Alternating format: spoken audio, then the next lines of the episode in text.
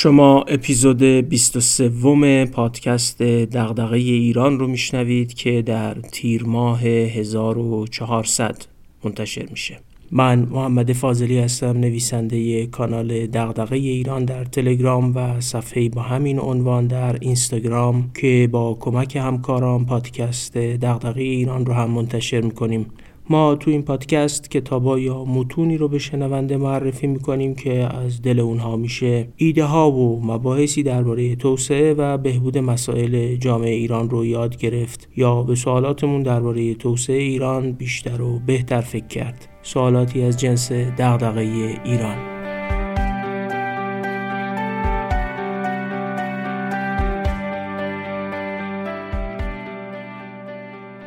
تو اپیزودهای 21 و 22 شرح دادیم که چگونه دولت گرجستان بعد از انقلاب گل روز تو سال 2003 تونست با شعار کمتر بهتر است. مجموعه گسترده ای از اصلاحات تو بخشای کسب و کار مبارزه با فساد و مناسب سازی سیاست های پولی و مالی رو انجام بده. تو این اپیزود اصلاحات در سه بخش مالیات و گمرک خصوصی سازی شرکت های دولتی و اصلاحات بخش انرژی رو هم بر اساس کتاب اقتصاد در میدان عمل دنبال می‌کنیم. به این ترتیب یه اپیزود دیگه از کار ما درباره کتاب اقتصاد در میدان عمل باقی میمونه که انشالله هفته بعد خدمتتون ارائه می‌کنیم. دو نکته رو بگم و بریم سراغ بقیه کتاب و این اپیزود. تا این لحظه که اپیزود 23 رو ضبط می‌کنیم 1100 نفر به پرسشنامه نظرخواهی ما درباره پادکست دغدغه ایران پاسخ دادن. ما یک هفته دیگه هم این پرسشنامه رو فعال خواهیم داشت. باز هم از شما تقاضا می‌کنم که لطف کنید و دو سه دقیقه وقت بذارید به این پرسشنامه پاسخ بدید. در توضیحات اپیزودهای 21, 22 و 23 در Castbox و همچنین در تلگرام در کانال پادکست دغدغه ایران. این لینک وجود داره می‌تونید از طریق اون به پرسشنامه پاسخ بدید. نکته دوم این که تا به این لحظه حدود 200 نفر در دور چهارم هدیه کتاب پادکست دغدغه ایران شرکت کردن شما هم اگر دوست داشته باشید می‌تونید با ارسال ایمیل به دیرانکست gmail.com تا روز دهم مرداد ماه توی این قرعه کشی دریافت هدیه کتاب شرکت بکنید. خب با این توضیحات مقدماتی بریم سراغ بخش اصلاحات مالیات و گمرک در گرجستان به روایت نیکا گلاوری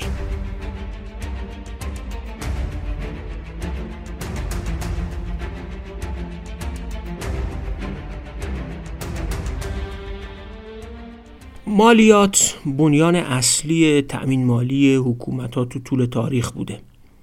هرچند کارکرد مالیات خیلی فراتر از اینه که فقط دولت از محل مالیات کسب درآمد کنه.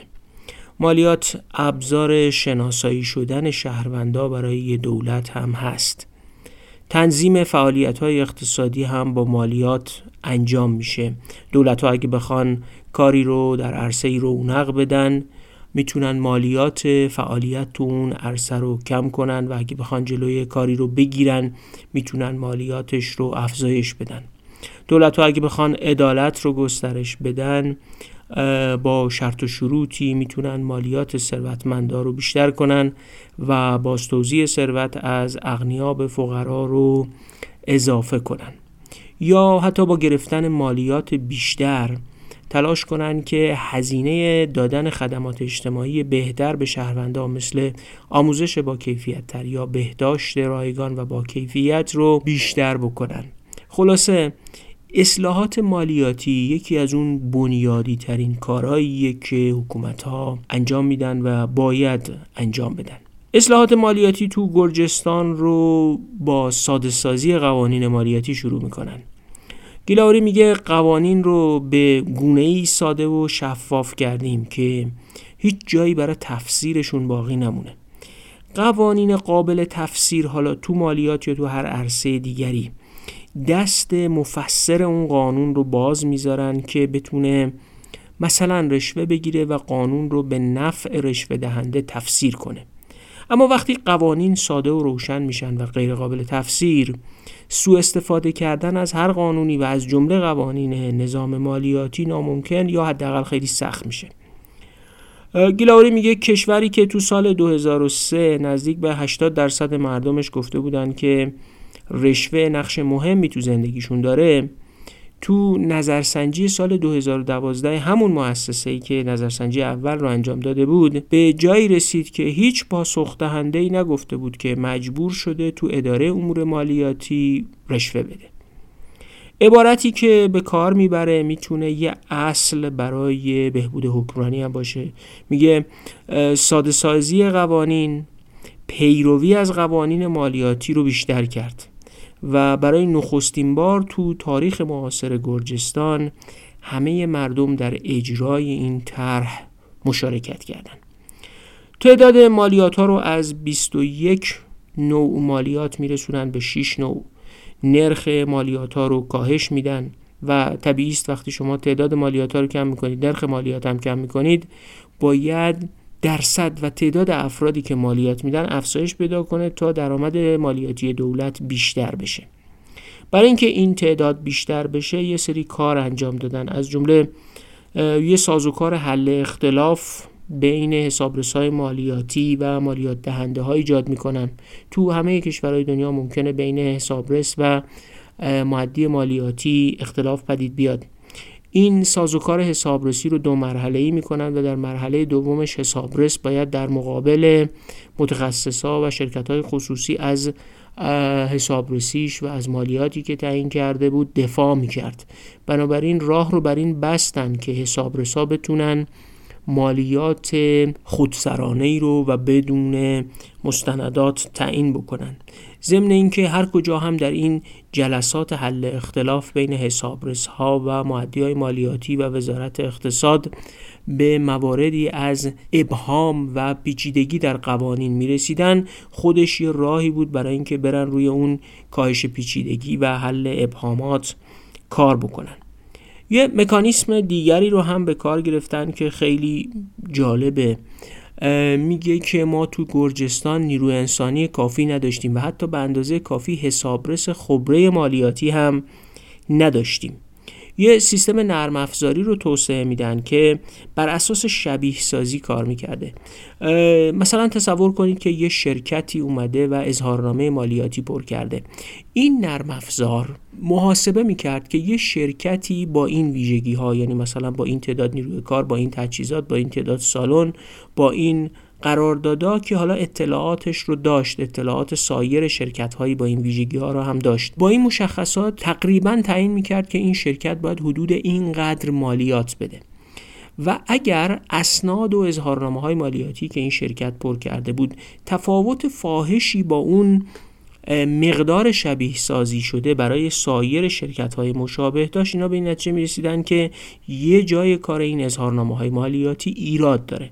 بنابراین به کمک این نرم افزار میگه بین حدود 80 تا 90 درصد حسابرسی های مالیاتی رو انجام می‌دادیم و فقط بین 10 تا 20 درصد حسابرسی مالیاتی تو اداره مالیات توسط افراد انجام می‌شد.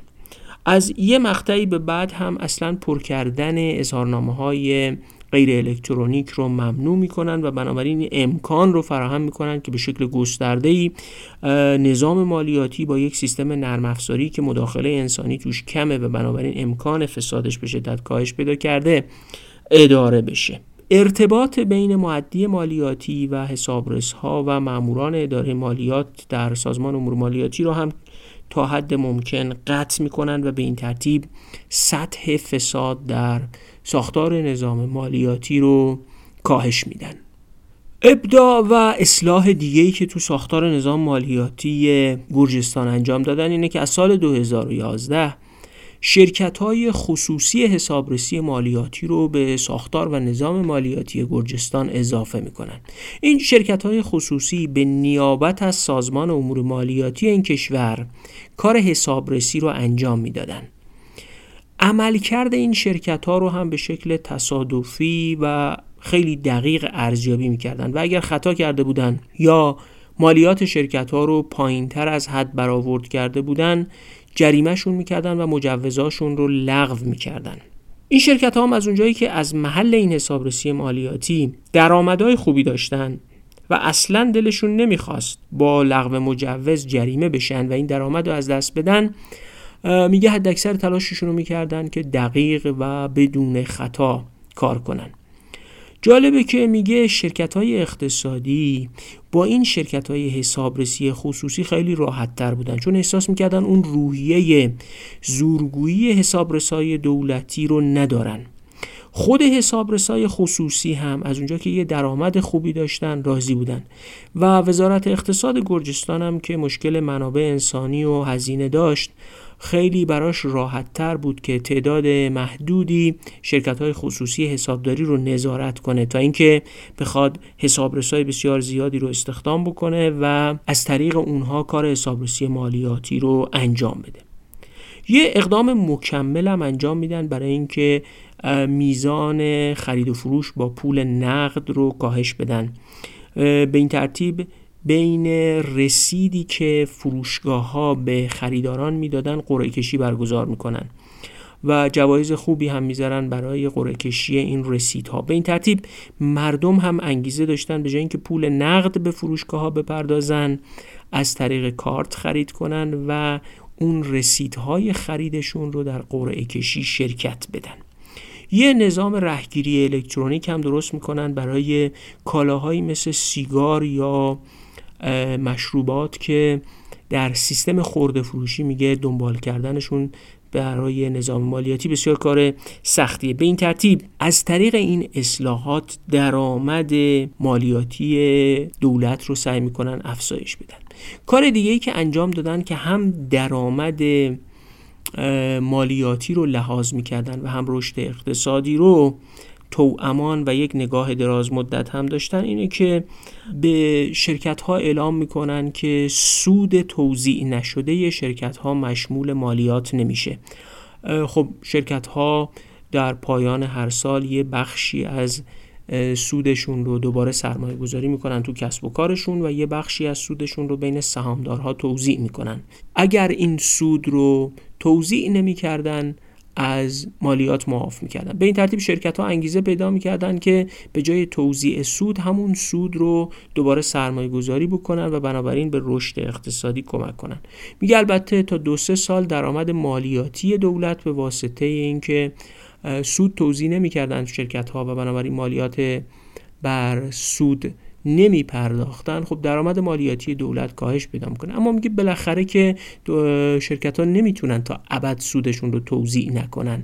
چند سالی این سود صرف سرمایه گذاری بیشتر میشه رشد اقتصادی افزایش پیدا می‌کنه و بعد دوباره سودهای بیشتری توضیع میشن که مشمول مالیات میشن و یک نوعی جبران اون درآمد مالیاتی چند سال گذشتهش برای دولت ها میشه. کار بعدی که در گرجستان انجام دادن ساده سازی نظام گمرکی است. تعداد عوارض گمرکی رو از 16 مورد به 3 مورد کاهش میدن. یعنی در اصل سه دسته عوارض گمرکی ایجاد می‌کنن. دسته اول کالاهایی هن که اصلا عوارض نمی‌پردازن و نرخ عوارضشون صفره. این میگه حدود 80 درصد کالاها رو در بر می‌گرفت که بدون عوارض ترخیص می شدن کالایی هم که بدون عوارض ترخیص بشه خب انگیزه برای اینکه به مامورای گمرک رشوه پرداخته بشه وجود نداره. خودش در کاهش فساد موثره. دسته دوم 5 درصد و یک دسته هم 15 درصد عوارض گمرکی می‌دادن. این فرایند رو هم بسیار ساده می‌کنن و اگر قبلا کسی می‌خواست در گمرک گرجستان کالا ترخیص بکنه باید از هر اداره ای شاید 10 تا اداره باید می‌رفت مجوز می‌گرفت. یعنی اگه کالای کشاورزی وارد می‌کرد باید می‌رفت از وزارت بهداشت وزارت کشاورزی یه بخشی در محیط زیست اینا مجوز می‌گرفت.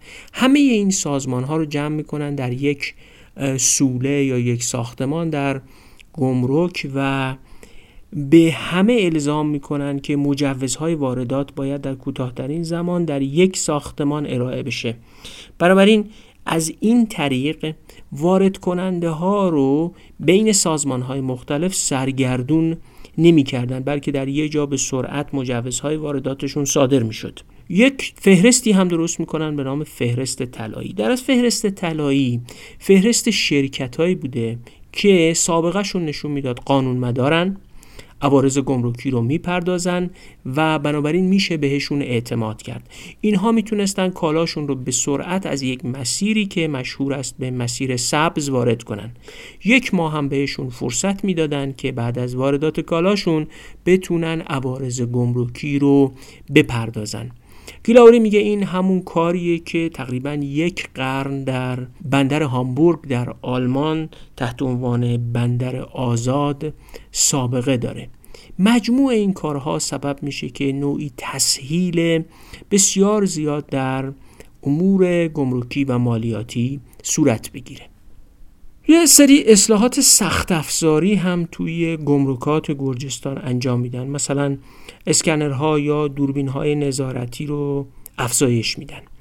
از یه نرم افزاری که در سطح بین المللی هم ازش استفاده میشه با نام آسی کودا هم به طور گسترده استفاده می‌کنن. یه بخش ارزیابی ریسک مبتنی بر فناوری اطلاعات رو هم راه میندازن که اون نرم افزار در ترخیص کالا سنجش ریسک رو انجام می‌داد و با سرعت هم انجام می‌داد و این خودش به تسریع امور گمرکی کمک می‌کنه. وقتی باری وارد گمرک گرجستان می‌شده اگه بیش از سی دقیقه ترخیصش طول می‌کشید و ارزیابی در اصل عملیات گمرکیش ناظری وارد صحنه می‌شد تا این رو ارزیابی بکنه ببینه که معمور داره خطا می‌کنه یا قوانین مرتبط با این کالایی که داره ترخیص میشه اونقدر پیچیده است یا مشکلات داره که سبب تأخیر میشه. اگر که معمور تأخیر می‌کرد یا تأخیری عمدن در کار ایجاد می‌کرد خب معمور رو جریمه می‌کردن و اگر هم قوانین پیچیده بود ارجاع می‌کردن به جایی برای بررسی و ساده سازی قوانین و شفاف سازی و جلوی تفسیر پذیر شدن قوانین رو گرفتن. خود گیلاوری میگه سه سال بعد از اینکه این اصلاحات رو در گمرک و گرجستان اعمال کردیم و منطقمون هم از بین بردن پیچیدگی بود یه صادر کننده کالا گفت که سه سال پیش وقتی وارد گمرک می شدم با ده تا اتاق می رفتم تو هر اتاقی هم باید رشوه می دادم اما امروز کارا خیلی آسون شده. نظمش هم بیشتر شده. فقط هم میرم تو یه اتاق و از قبل هم طبق قانون مشخصه که من باید چقدر پول بپردازم تا کالام رو ترخیص کنم. گیلاوری و همکاراش با این اصلاحاتی از این جنس که انجام میدن طی نه سال تونستن مجموع درآمدهای دولت در بخش مالیاتی رو ده برابر کنن. در حالی که کار رو ساده تر کرده بودن. اگه اپیزودهای دوازده تا 15 ما درباره دامهای اجتماعی و مسئله اعتماد به قلم بوروسستاین سوئدی رو گوش کرده باشین. اونجا توضیح دادیم که عملکرد درست و کارآمد دستگاه اداری باعث ایجاد اعتماد میشه و اساسا اصلی ترین متغیری که اعتماد اجتماعی گسترده رو ایجاد می‌کنه همین ظرفیت و عملکرد خوب حکمرانیه. یکی از اون دلایلی که گرجستان رو قادر ساخته که مالیاتاش رو افزایش بده رو باید تو همین واقعیت دید. در اصل با کارآمدسازی دستگاه دولت و تغییر دادن بازی دستگاه اداری به نفع مردم به نفع سرعت، سهولت و مبارزه با فساد یک سطحی از اعتماد ایجاد کردن که مردم مایل باشن با تیب خاطر و با حد اکثر تمایل این مالیات رو بپردازن. به این ترتیب میشه گفت که جلب اعتماد مردم راز بزرگ حکمرانی با کیفیت.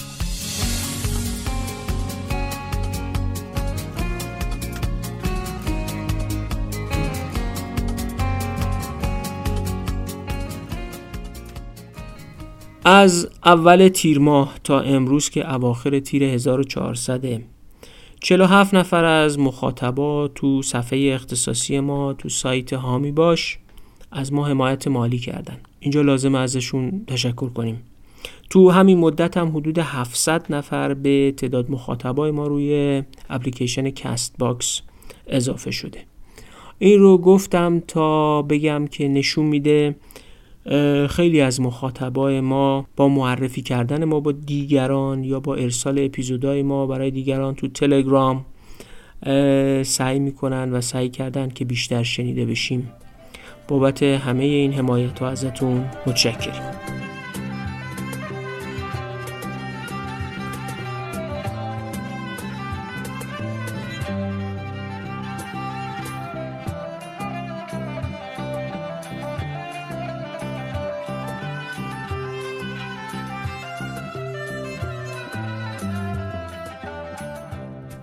یکی دیگه از اون گام هایی که برای نجات اقتصاد گرجستان گیلاوری و تیمش برداشتن خصوصی سازی شرکت های دولتیه. شما حتما شنیدین که خصوصی سازی تو ایران چه ماجرای پرآب چشمی شده. از نیشکر هفتپه تا کشت و صنعت مقان یا هر شرکتی که تقریبا خصوصی سازی شده مشکلاتی بروز کرده یا هنالهی به هوا رفته. برای همینه که تجربه گرجستان می‌تونه حاوی درس های خیلی جالبی برای خصوصی سازی در ایران هم باشه. دولت گرجستان تو فاصله سالهای 2004 تا 2011 تقریبا تمام دارایی های دولت در شرکت های دولتی رو ام از بندر و فرودگاه و تاسیسات آبرسانی و شبکه برق و همه رو خصوصی سازی کرده. فقط شرکت راه آهن و شرکت نفت و گاز گرجستان به دلایل ژئوپلیتیک و سیاسی امنیتی خصوصی نشدند ولی در مورد اونها هم کارهایی برای کارآمدسازیشون انجام شده که توضیح میدم. گرجیا برای خصوصی سازی الگوی پنج مرحله ای رو به کار گرفتن. تو مرحله اول اومدن مدیرای دولتی قدیمی رو با مدیرای جدید موقت جایگزین کردن. دلیلش همینه که میگه مدیرای دولتی قدیمی اصلا علاقه ای به خصوصی کردن شرکت ها ندارن. بالاخره کسب و کارشون تو همین شرکت هاست و اگه این شرکت ها خصوصی بشن دیگه اونا جایگاهی توش ندارن. این مدیرای قدیمی اطلاعات شرکت ها رو هم درست و درمون به سرمایه گذاران نمیدن. در نتیجه خودشون به مانعی در برابر خصوصی سازی تبدیل میشن و هاشون به یه دردسر برای این فرایند تبدیل میشه. بعضیاشون هم تلاش می‌کنن که در فواید مالی ناشی از خصوصی سازی هم شریک بشن. یعنی به هر حال یه جوری در درآمد فروش شرکت ها سهمی داشته باشن و از این طریق فساد رو هم گسترش میدن. گرجیا اومدن و مدیرای قدیمی رو با یه سری مدیرای جدید ولی موقت تعویز کردن و از اولم بهشون گفتن که شما موقتید و یه مأموریت مشخص دارید. اون مأموریت مشخص هست بازسازی و فروش شرکت. این بازسازی و فروش شرکت گام دومیه که تو خصوصی سازی طی کردن. شرکت های دولتی خب معمولا ناکارآمدن یا بسیار ناکارآمدتر از اونچه که ظرفیتشون هست اداره میشن و در مقابل همتایان خصوصیشون ناکارآمدی های بسیار بیشتری دارن. وقتی شرکت ناکارآمده سرمایه گذارها هم تلاش می‌کنن اصطلاحا تو سر مال بزنن و در کمترین قیمت این شرکت های دولتی رو بخرن. به این مدیرای جدید موقت معموریت داده شده بود که شرکت رو چابکسازی کنن کارمندای اضافی رو اخراج کنن قراردادهای نامناسب رو لغو کنن و مدیرای ناکارآمد رو بذارن کنار و در اصل شرکت رو رو بیارن و در اصل شرکت رو در شرایطی برای فروش ارائه کنن که به نوعی بازسازی شده و به یه سطحی از کارآمدی رسیده که میشه با ارزش بالاتری و در قیمت بالاتری شرکت رو به بخش خصوصی واگذار کرد. دقت کنید این دقیقا خلاف رویه که تو خیلی جاها حتی تو ایران خودمون هم کم و بیش اعمال شده. یعنی بعضیا تلاش کردن که یه شرکت دولتی رو تضعیف بکنن یکی دو سه سال زیاندهش بکنن و بعد بخوره تو سر این ارزش شرکت و بعد اون رو در یک ارزشی پایینتر از ارزش واقعیش واگذار بکنن و این خودشی که اون مصادیق فسادی است که در خصوصی سازی در کل دنیا انجام شده. گرجیا خب به حال با یک مکانیسم های این رو معکوس کردن. تو گام سوم رفتن سراغ تنظیم چارچوب مقررات حقوقی خیلی محکمی که باید بر خصوصی سازی حاکم باشه. درآمد ناشی از خصوصی سازی مهمترین چیزی نیست که دولت ها دنبالشن. دولت ها می‌تونن از خصوصی سازی دنبال جذب فناوری باشن دنبال افزایش دانشی که تو کشورشون میاد باشن دنبال به اشتراک گذاشتن مدیریت ها و استفاده از تجربه مدیریتی سرمایه خارجی باشن. همه اینا سبب میشه که درآمد خصوصی سازی اولویت اول دولت هایی که حداقل یک نگاه توسعه بلند مدت دارن نباشه. برای رسیدن به یه همچین اهدافی که توضیح دادم باید چارچوبای حقوقی و قراردادی محکمی بین بخش خصوصی که میاد شرکت ها رو می‌خره و سرمایه گذاری می‌کنه و دولت ها وجود داشته باشه. ولی وقتی این چارچوب های حقوقی نباشه بعد از خصوصی سازی خودش یک بحران اجتماعی و سیاسی می‌تونه برای دولت ها ایجاد بشه. تو گام چهارم و بعد از اینکه اون چارچوب های حقوقی خیلی محکمی برای خصوصی سازی ایجاد کردن رفتن سراغ تدوین اسناد مزایده و شرایط واگذاری شرکت ها میگه مشاورای معتبر بین المللی رو استخدام کردیم. به کمک اونها روی تعهدای مالکای جدید یعنی اگه مثلا یک مالک خصوصی یا یک سرمایه گذار خارجی میومد و بندر رو تملک می‌کرد و خصوصی سازی می‌شد ما روی این کار کرده بودیم که او چه وظایفی داره چه فناوری هایی باید بیاره چه نیروهایی رو باید استخدام کنه به چه سطح کارآمدی برسه. و بر این مبنا یک برنامه پنج تا هفت ساله رو تنظیم کرده بودن تو چارچوب قراردادهایی که با بخش خصوصی تنظیم می‌کردن که هدفش این بود که خصوصی سازی نهایتا به افزایش کارآمدی رقابتی تر شدن اقتصاد تضمین ارائه خدمات بهتر و خلق ارزش بیشتر در دراز مدت منجر بشه. تو گام پنجم وقتی این اسناد مزایده و همه چیزش درست بود میرن سراغ برگزاری حالا مزایده یا در مواردی مناقصه هر کاری می‌خوان انجام بدن و اسمشو گذاشتن حراج آزاد. تو سیستم حراج آزاد. میگه همونجوری که بالاترین اولویت دولت ها کسب درآمد بیشتر از خصوصی سازی نیست. این اصل رو هم قرار دادیم که الزامن ارائه دهنده بیشترین قیمت برنده خصوصی سازی نیست بلکه بسته به اهدافمون. ملاحظه می کردیم که آیا فناوری بهتری با خودش میاره مدیریت کارآمدتری داره یا نداره؟ آیا برنامه‌ای که برای اداره کردن شرکت داره به خلق ارزش بیشتر می انجامه یا نمی انجامه و با سیستم حراج آزاد همه اینها رو ملاحظه می‌کنن. و بعد میرن سراغ خصوصی سازی و واگذاری شرکت ها به نفعی که بیشترین نفع رو در دراز مدت برای دولت و اقتصاد گرجستان داشته باشه. میگه این کار بسیار موفقیت آمیز بود و یک نمونه رو مثال می‌زنه. میگه ما فرودگاه تفلیس پایتخت گرجستان رو به یک شرکت ترکیه ای که تخصصش اداره فرودگاه هاست واگذار کردیم. شرکتی که فرودگاهی در استانبول در زاگرب کرواسی در اسکوپیه در مقدونیه و چند شهر دیگر رو هم اداره می‌کرد. در سال 2005 فرودگاه تفلیس رو به این شرکت واگذار می‌کنن. میگه تا سال 2007 فرودگاه بازسازی کامل شده بود و ظرفیت پذیرش مسافر سه برابر شده بود. و پروازهایی از تفلیس به عمده پایتخت های اروپایی برقرار شده بود که پیش از اون وجود نداشت داراییایی مثل شرکت نفت و گاز گرجستان یا شرکت راهنشون رو هم خصوصی سازی نمی‌کنن.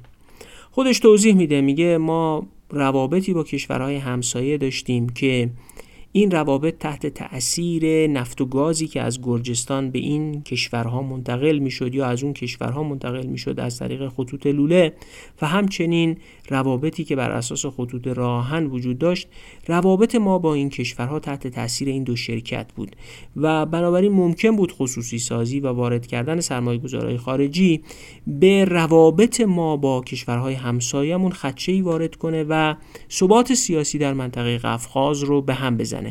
میگه از نظر ما ثبات سیاسی در قفقاز برای یک رشد اقتصادی دراز مدت بسیار مهم بود و بنابراین نمی‌تونستیم منافع ثبات سیاسی رو رها بکنیم و بریم سراغ منافع خصوصی سازی شرکت های مثل نفت و گاز یا راه آهن. اما این بدین معنا نیست که شما نمی‌تونید هیچ ابتکار دیگه هم به کار بگیرید. برای اینکه مدیریت این شرکت ها رو کارآمدتر بکنن اونها رو ملزم می‌کنن که اوراق قرضه شرکتیشون رو در بازار بورس لندن ارائه بکنن.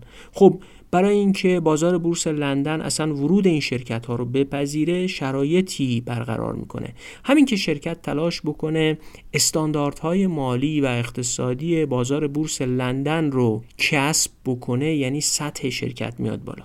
و اگر بازارهای بین المللی اعتماد بکنن و اوراق قرضه شرکتی این دو شرکت رو بخرن. معنیش اینه که بازار بین المللی به مدیریت این شرکت ها اعتماد کرده و این خودش یه سنجه است برای اینکه بسنجین مدیریتتون چقدر داره خوب کار می‌کنه. و وقتی که سرمایه گذارای بین اوراق قرضه شرکتی این دو شرکت دولتی گرجستان رو می‌خرن اون وقتی که سرمایهشون رو میارن فناوریشون رو میارن و امکان بهتری فراهم میشه برای اینکه تجارب مدیریتی رد و بدل بشه بین مدیرای دولتی این دو شرکت گرجی و سرمایه گذارای بین المللی به این ترتیب درست خصوصی سازی در این دو شرکت رو انجام ندادن اما تلاش گسترده انجام دادن تا از طریق مکانیسم بین المللی سازی و وارد کردن شرکت ها به بورس های بین المللی کارآمدی رو در اونها افزایش بدن. کار دیگه که انجام دادن و ابداعی هست اسمش هست ایجاد صندوق های مشارکتی. این صندوق های مشارکتی سهام شرکت های بزرگی مثل راهن یا نفت و گاز گرجستان رو داشتن. و چون سهام اونها رو داشتن سود اون شرکت ها وارد این صندوق ها می شد اما هیچ سهمی در مدیریت اون شرکت ها نداشتن. بنابراین در مدیریت اونها مداخله نمی‌کردن. این سودی که از اون شرکت ها می اومد به این صندوق های مشارکتی منابعی می‌داد تا در پروژه های بزرگ زیرساختی با همکاری وزارت دارایی و بقیه وزارت خونه ها برن کمک بخش خصوصی.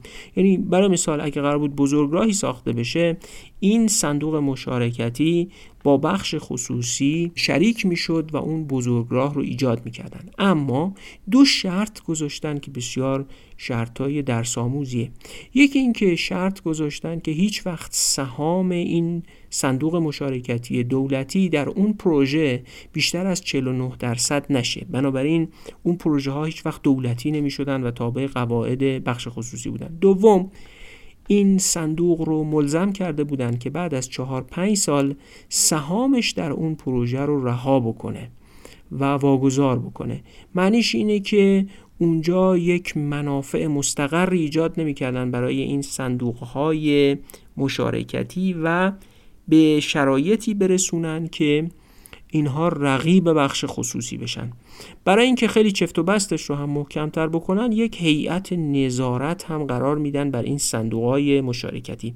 این هیئت نظارت در اصل متشکل بود از نماینده های بخش خصوصی از وزارت خونه و از خود همین صندوق ها این هیئت نظارت نظارت می‌کرد تا اون دوتا شرطی که بیشتر از 49 درصد سهام نداشته باشن و در 4 5 سال هم سهامشون رو واگذار بکنن رعایت بشه و به شدت مواظب بودن که این صندوق های دولتی به رقیب بخش خصوصی در اجرای پروژه ها و طرحهای اقتصادی تبدیل نشن.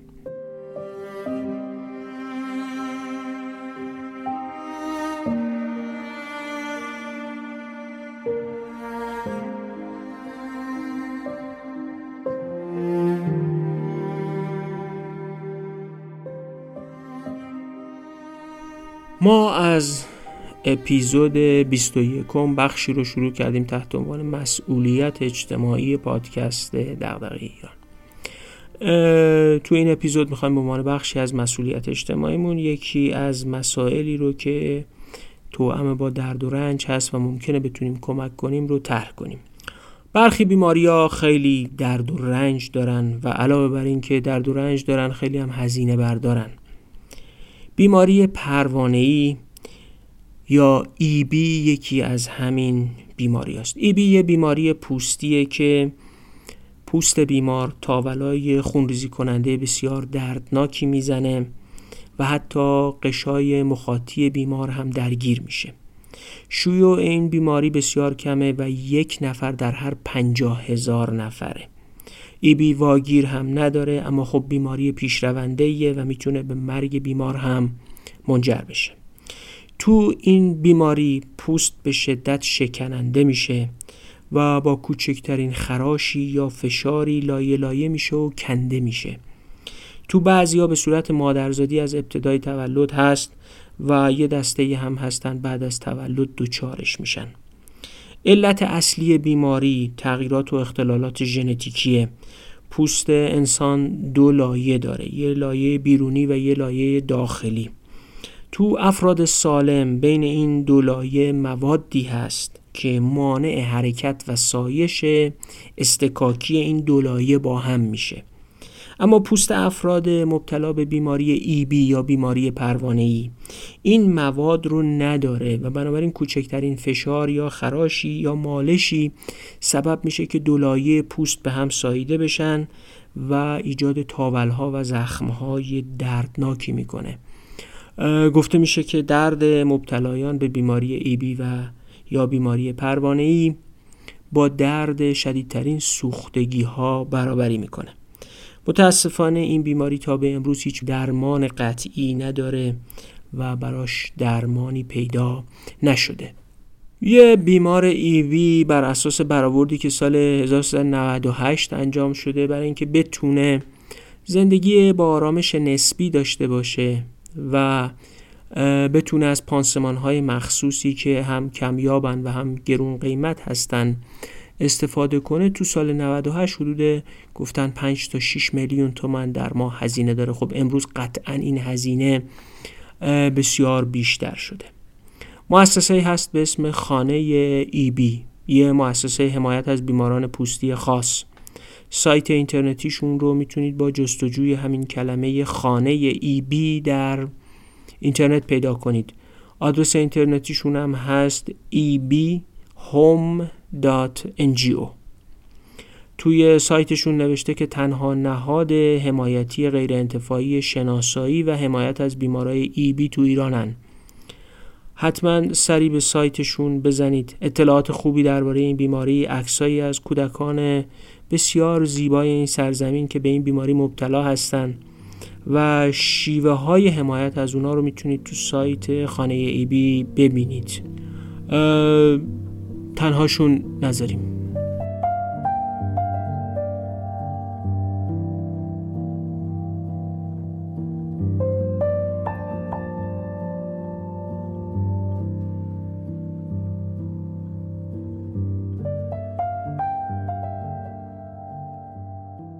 وقتی دولت بعد از انقلاب گل روز در گرجستان به قدرت رسید کشور فقط روزی دو ساعت برق داشت. خب هیچ کسب و کاری هم تو کشوری که فقط روزی دو ساعت برق باشه که رشد نمی‌کنه اصلا کسی سرمایه گذاری نمی‌کنه برای توسعه کسب و کار. شبکه برق هم به لحاظ فنی از دوران شوروی باقی مونده بود و خیلی هم فرسوده تأسیسات هم باید بازسازی می‌شد. تعرفه های برق هم طوری بود که اگه همه پول برقی رو که به مصرف کننده ها می‌دادن هم می‌گرفتن بازم کفاف هزینه شرکت ها و هزینه سرمایه گذاریشون برای بازسازی شبکه رو نمی‌داد. کلا اقتصاد برق زیانده بود. حالا این در شرایطی بود که بیش از سی درصد برقی رو هم که میفروختن نمی‌تونستن پولش رو وصول کنن. گیلاوری میگه وقتی من وزیر انرژی گرجستان شدم کارمندای شرکت های برق حدود دو سال بود که حقوق نگرفته بودن و هر روز تو نیرگاه ها و شرکت های توزیع تظاهرات و اعتراض بود. شرکت های بزرگ مصرف کننده برق هم به مقامات دولت سابق وصل بودن و سالها می‌شد که اصلا پول برق نداده بودن. مسئولین هم عادت داشتن که مشکلات رو بندازن گردن هم چون اختیارات و مسئولیت ها توضیح شده بود. بین وزارت انرژی شرکت های توزیع برق وزارت دارایی هر کدوم یه کاری یه اختیاری یه مسئولیتی داشتن و مشکلات بین اینها پاسکاری می‌شد. چند تا کار انجام داده. خودش وزیر انرژی بوده در سیستم اقتصاد انرژی گرجستان که قابل توجهن. یک یه مدیریت واحد ایجاد می‌کنن. تمام اختیارات رو از همه سازمان ها می‌گیرن و میدن به وزارت انرژی و اختیارات و مسئولیت ها رو یک جا در اختیارش می‌ذارن تا دیگه نتونن مشکلات رو با هم پاسکاری کنن و زیر بار مسئولیت نرن. تو گام دوم کارکنای فاسد شرکت های انرژی و مدیریت برق رو اخراج می‌کنن. میگه تقریبا همشون از قدیم مونده بودن سر کار و یک کسب و کارهای فاسدی رو هم تو بخش انرژی رو انداخته بودن. تا اونجا پیش میرن که وقتی نیروی انسانی کم میارن یا برای اینکه ارتقای مدیریت بدن با شرکت های معتبر بین المللی تو حوزه انرژی قرارداد میبندن تا بیان و شرکت های توزیع برق در گرجستان رو اداره بکنن. تو گام سوم مقررات بسیار سختگیرانه ای رو علیه دستکاری کنتورها و شبکه برق وضع می‌کنن و مجازات های سنگین براشون در نظر می‌گیرن. تو اون شبکه فرسوده برق خب مردم هم کنتورها رو دستکاری کرده بودن و خیلی سنجش درستی انجام نمی‌دادن. به همین خاطر میان از یه سیستمی استفاده می‌کنن به نام کنتور همگانی. کنتور همگانی یه کنتور برق بود که برق بین سی تا 60 خونه رو اندازه می گرفت و شرکت برق رو موظف می‌کنن که بر اساس برقی که به کنتور همگانی داده میشه پول برق رو از این سی تا 60 خونه دریافت کنه. و اگه پول برق رو به اندازه‌ای که برق بهشون تحویل دادن دریافت نمی‌کردن برق همشون رو قطع می‌کردن. یعنی برق کنتور همگانی قطع می‌کردن خب کلش قطع می‌شد. میگه بعد از یه مدتی مردم اون سی تا شصت خونه فهمیدن که اگه با هم همکاری نکنن و پول برقشون رو ندن و جلوی دزدی یا دستکاری کنتورهای شخصی همسایه هاشون رو نگیرن دیگه باید قید برق داشتن رو بزنن. بنابراین به تدریج با اجرای سختگیرانه به یک شرایطی می‌رسن که مردم پول برقشون رو میدن. وصولی برق رو که سی درصد بود تا 91 درصد افزایش میدن. فعالیت شرکت های خصوصی توزیع برق هم که توشون فساد کشف می‌شد رو کلا لغو می‌کنن. مدیرای شرکت های توزیع برق رو هم بر اساس مقدار پول برقی که از مردم وصول می‌کردن بر اساس کنتوری که برق دریافت کرده بودن میسنجیدن. مدیرایی که قادر نبودن پول برق رو وصول بکنن از کار برکنار می‌شدن. یه اصلاحاتی هم تو سازوکار خرید و فروش برق ایجاد می‌کنن که توازن اقتصادی رو به شرکت های توزیع برق و شرکت های تولید کننده برگردونن به تدریجم به شرکت های بزرگ اجازه میدن تا برقشون رو مستقیم از تولید کننده ها بخرن و دولت خودش رو یواش یواش از بازار برق می‌کشه بیرون. یه جوری هم مقررات زودایی می‌کنن که تغییرات فصلی خودش رو تو قیمت برق معامله شده نشون بده. و برای مثال در گرجستان چون کشور سردسیری هست برق در زمستان خیلی گرانتر از تابستان هست. اونها هم مقررات رو به گونه ای تنظیم می‌کنن که واقعا برق در زمستان با قیمت بیشتری فروش بره نه اینکه در کل سال قیمت یکسان باشه. قواعد تعیین تعرفه های برق رو هم اصلاح می‌کنن. مثلا تو سال 2005 مذاکرات مفصلی صورت گرفته بین شرکت های خصوصی توزیع برق و وزارت انرژی که مشخص کنن چه متغیرهایی رو باید وارد تعرفه گذاری برق کنن. مثلا ارزیابی اینکه نیاز فنی شبکه به چقدر درآمده تا بازسازی بشه. منابع لازم برای تعمیرات چقدره. سیاست های وزارت خونه برای توسعه تاسیسات برق مثلا تو آینده دراز مدت چیه؟ نقدینگی لازم برای عملیات دائم شرکت ها باید چجوری تعمین بشه؟ بر اساس مجموع همه اینها و مذاکراتی که بین وزارت انرژی و شرکت های خصوصی صورت می‌گیره به یه مدل سرمایه گذاری و بهره برداری پنج ساله از سیستم انرژی گرجستان می‌رسن. یه نهاد مقررات گذاری مستقل هم برای نظارت بر سیاست گذاری انرژی. و جلوگیری از سوء استفاده دولت از بخش انرژی ایجاد می‌کنن. خود گیلاوری میگه اگه این نهاد مستقل نباشه بالاخره دولت ها رأی دوست دارن و می‌خوان رأی مردم رو بگیرن. ممکنه مداخله کنن دم انتخابات شش ماه مونده به انتخابات قیمت برق بیارن پایین برای اینکه با سیاست پوپولیستی از مردم رأی بگیرن. میگه این مقررات گذار یا رگولاتور مستقل در عرصه انرژی که مستقل از دولت بود در اصل بر کار دولت و شرکت های خصوصی نظارت می‌کرد که در بخش انرژی چگونه عمل بکنن. به این ترتیب ترکیبی از مقررات زدایی که اجازه می‌داد در کوتاهترین زمان ممکن سرمایه‌گذار بخش خصوصی بتونه وارد ساخت نیروگاه و تولید حالا نیروگاه ها بشه. ساده سازی مقررات برای سایر امور همه اینها علاوه اصلاحات اقتصادی و اون کارهایی که تو سخت افزار برق انجام میدن سبب میشه که گرجستانی که در سال 2003-2004 مردم فقط دو ساعت برق داشتن و درگیر یک فساد گسترده در بخش برق بود دو سال بعد 24 ساعته مردم برق داشتن و گرجستان به یک صادر کننده برق در منطقه قفقاز هم تبدیل میشه. این فرایند یه چیز حدود دو تا سه سال زمان می‌بره. در اصل اصلاحات در یک کشور کوچیکی مثل گرجستان فقط مسئله قیمت نبود بلکه سخت افزار سازوکارها سرمایه گذاری بازار خرید و فروش و اصلاحات همه جانبه که تو بروکراسی صنعت برق صورت گرفته اجازه داده تا کشوری که فقط دو ساعت در روز به مردمش برق میرسون در کمتر از سه سال این رو به 24 ساعت برسونه و صادر کننده برق هم بشه. این یه پیام مشخص داره برای اصلاحات در هر بخش دیگری. اصلاحات قیمتی و اصلاحات اقتصادی بخش مهمی از هر نوع اصلاحی هستند. اما سازوکارهای اقتصادی و سازوکارهای ناظر بر تعیین قیمتها و بازارها به علاوه بسیاری از جزئیات تکنیکی مثل مثلا همین داستان کنتورها بسیار تعیین کنندن. اینجاست که گفته میشه که هیچ فرمول واحدی و هیچ راهکار معجزه‌آسایی وجود نداره. باید با توجه به شرایط اقدام کرد فضا رو دید و مثلا دید که شبکه فرسوده گرجستان چه ویژگی هایی داره کنتورها در گرجستان چه ویژگی هایی داره و متناسب با شرایط اون کشور اصلاحات رو طراحی و اجرا و نظارت کرد و نتایج رو دید بازخورد داد و به طور دائم سیاست اصلاحی رو پیش برد. گیلاوری تو انتهای بحث اصلاحات انرژی یه داستانی رو روایت کرده به اسم خیار کازبگی. خیار که همون خیاره. و کازبگی هم نام یه منطقه دورافتاده روستایی تو گرجستانه که تو دهه 1990 یه خط لوله گاز ازش رد شده بود.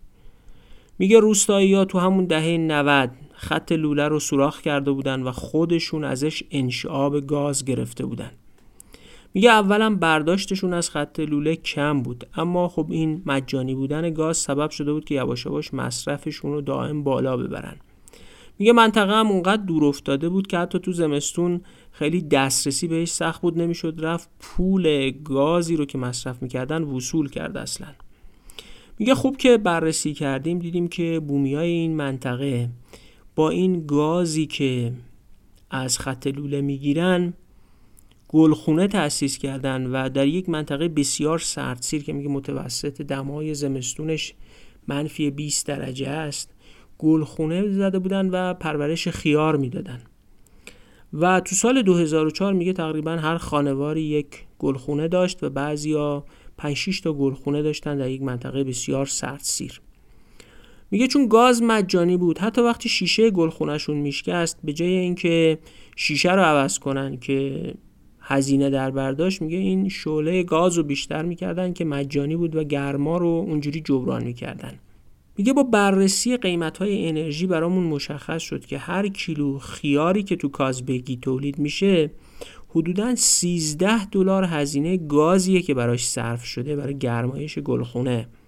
میگه این در حالیه که قیمت خیار تو بازار گرجستان دو تا سه دلار بود. در نهایت هم میگه من پیشنهاد کردم که بریم گلخونه ها رو کلا از این مردم کازبگی بخریم و جمعشون کنیم. چون سرجم منافعشون برای اقتصاد گرجستان به اندازه گازی که مصرف می‌کردن نبود. میگه این کار رو تو سال 2005 انجام دادیم و کل گلخونه ها رو خریدیم و جمع کردیم.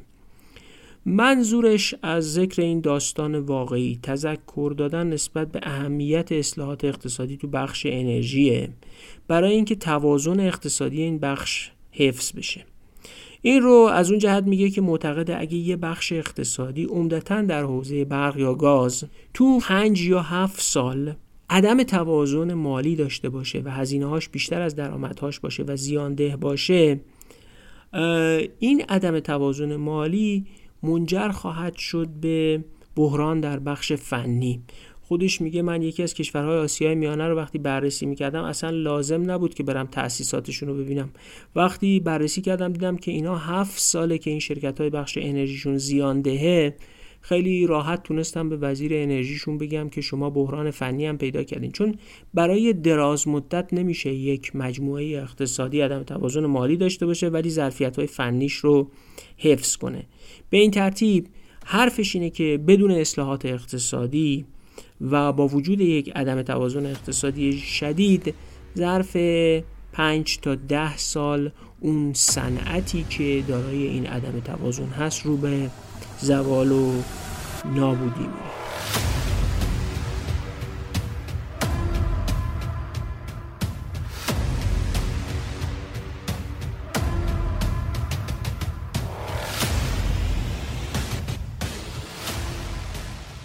قبل از جنبندی و حالا که بحث برق و انرژی هم به میون اومد یه موضوعی رو اطلاع بدم. ما تو اپیزود 17 همه همین پادکست به کم و کیف وضعیت صنعت برق ایران پرداختیم و مشکلاتش و از جمله همین عدم توازن اقتصادیش.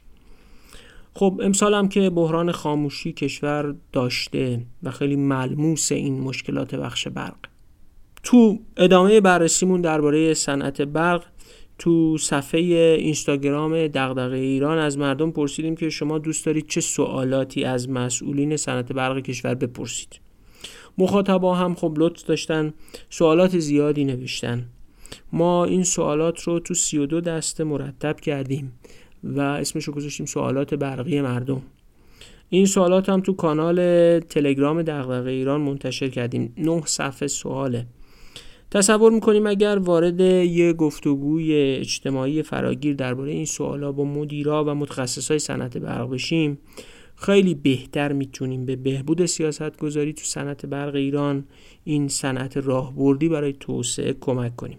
پس اگه خواستید سوالای مردم درباره صنعت برق ایران رو بدونید به کانال دغدغه ایران در تلگرام مراجعه کنید. نه صفحه سوالا در حوزه صنعت برق اونجا. اومده. اما خب بحث پایانی و جنبندی این اپیزود. اگه بخوایم اصلاحات در بخش مالیات و گمرک خصوصی سازی و بخش انرژی گرجستان رو به روایت نیکا گلاوری خلاصه کنیم می‌تونیم اینجوری بگیم. یه ترکیبی از ساده سازی و تسهیل مقررات و قواعد.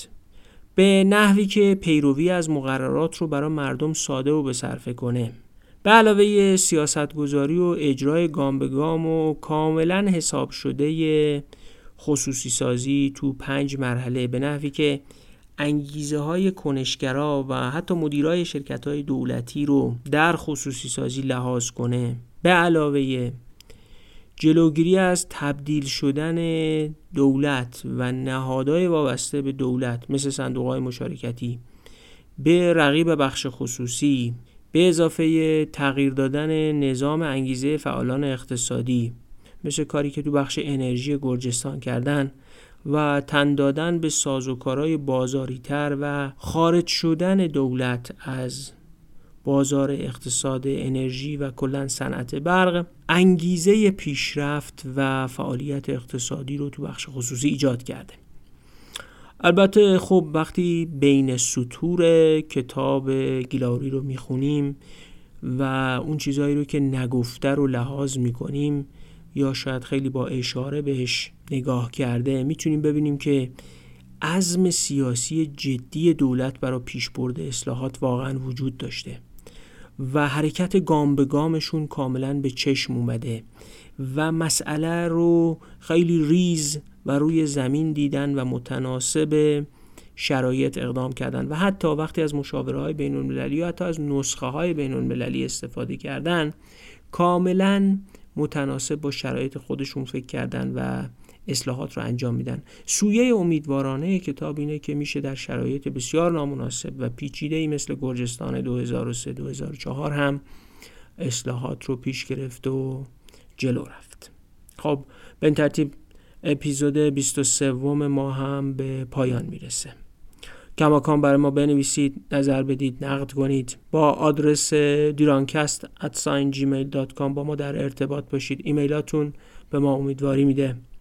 از همه شما بابت وقتی که برای شنیدن پادکست دغدغه ایران صرف می‌کنید خیلی سپاسگزاریم. تو پیک پنجم کرونا با رعایت پروتکل‌های بهداشتی مواظب سلامتی خودتون باشید.